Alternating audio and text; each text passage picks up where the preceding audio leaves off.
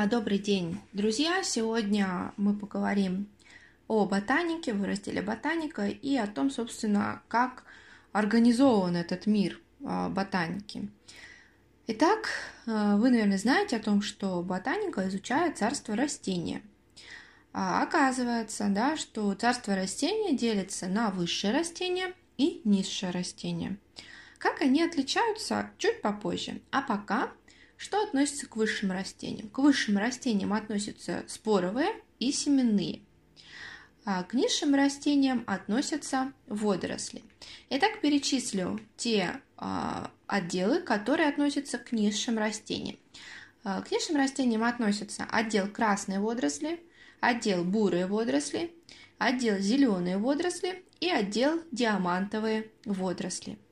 А, Урок по водорослям слушайте отдельно. Далее, что касается высших растений. А, высшие растения, как я уже сказала, делятся на споровые и семенные. Несложно догадаться о том, что а, споровые растения – это те, которые размножаются при помощи спор, то есть имеют половое и бесполое поколение, которые между собой чередуются. Итак, к споровым растениям относятся отдел маховидные – отдел хвощевидные, отдел плауновидные и отдел папоротниковидные. А, тоже про все эти отделы, отделы в отдельном уроке, то есть то, как они непосредственно размножаются, почему они отличаются друг от друга. А, следующий отдел, следующий, извините, раздел – это семенные, да, и отделы голосеменные и покрытосеменные.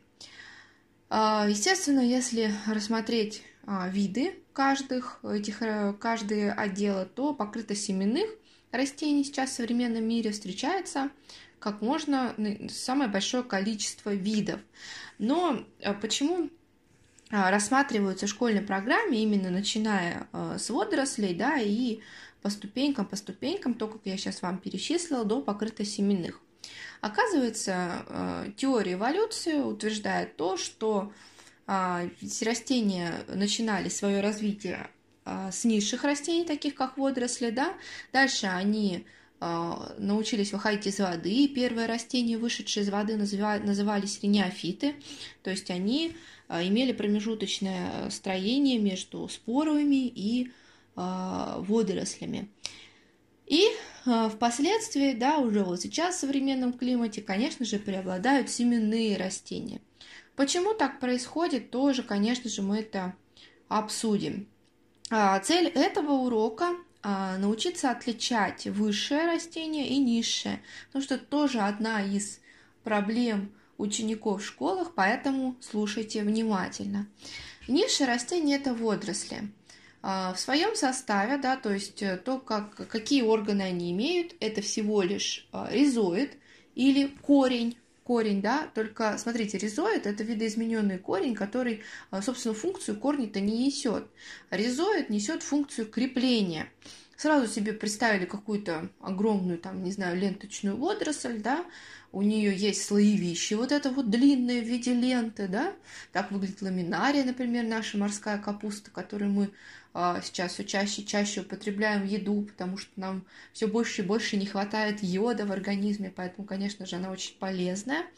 Вот. И есть у нее какое-то место крепления, которое называется ризоид. То есть все, смотрите, два два всего лишь органа, так сказать. И то, можно сказать, на органы это делится очень сложно, потому что органы, они должны выполнять какие-то функции, функции для всего организма в целом. А тут мы не имеем этого, мы имеем только а, так скажем, части, части тела а, какого-то да, организма конкретного, именно про водоросли. Хорошо, переходим дальше, к высшим растениям. Высшие тоже, как я назвала. Споровые и семенные, да, еще раз повторим. А, споровые растения самые те, которые имеют, так скажем, переходную форму между низшими и семенными. Это, конечно же, маховидные или мхи. А, мхи уже имеют, а, они очень похожи на, собственно, на водоросли, да, то есть у них тоже есть ризоид, однако некоторые мхи имеют уже листья и стебель, то есть они уже более развитые, ну и кроме того, конечно же, они обитают на Земле, да, они более развиты в отличие от низших растений. Если мы идем дальше, к спорам у нас относятся еще и папоротники. Ну, папоротники, я думаю, себе все очень живо представляют. У нас их много в наших лесах пока еще, да, пока не у нас есть много декоративных папоротников, те, которые на клумбах растут или а, в помещениях, да. А, то есть там еще более прогрессивное, э, прогрессивное, так скажем, развитие, прогрессивный вид. У него уже вместо ризоида уже есть корневище, и корневища уже выполняют функцию корня, то есть поглощает а, питательные вещества и воду из земли. Имеет а, стебли, да, то есть все видели эти стебли, и рассеченные листья, которые называются ваи. А, Зеленые листья, да, которые также фотосинтезируют, как, собственно, и все остальные растения. Итак, подведем итог. А чем отличаются высшие растения от низших? Низшие растения не разделены на органы.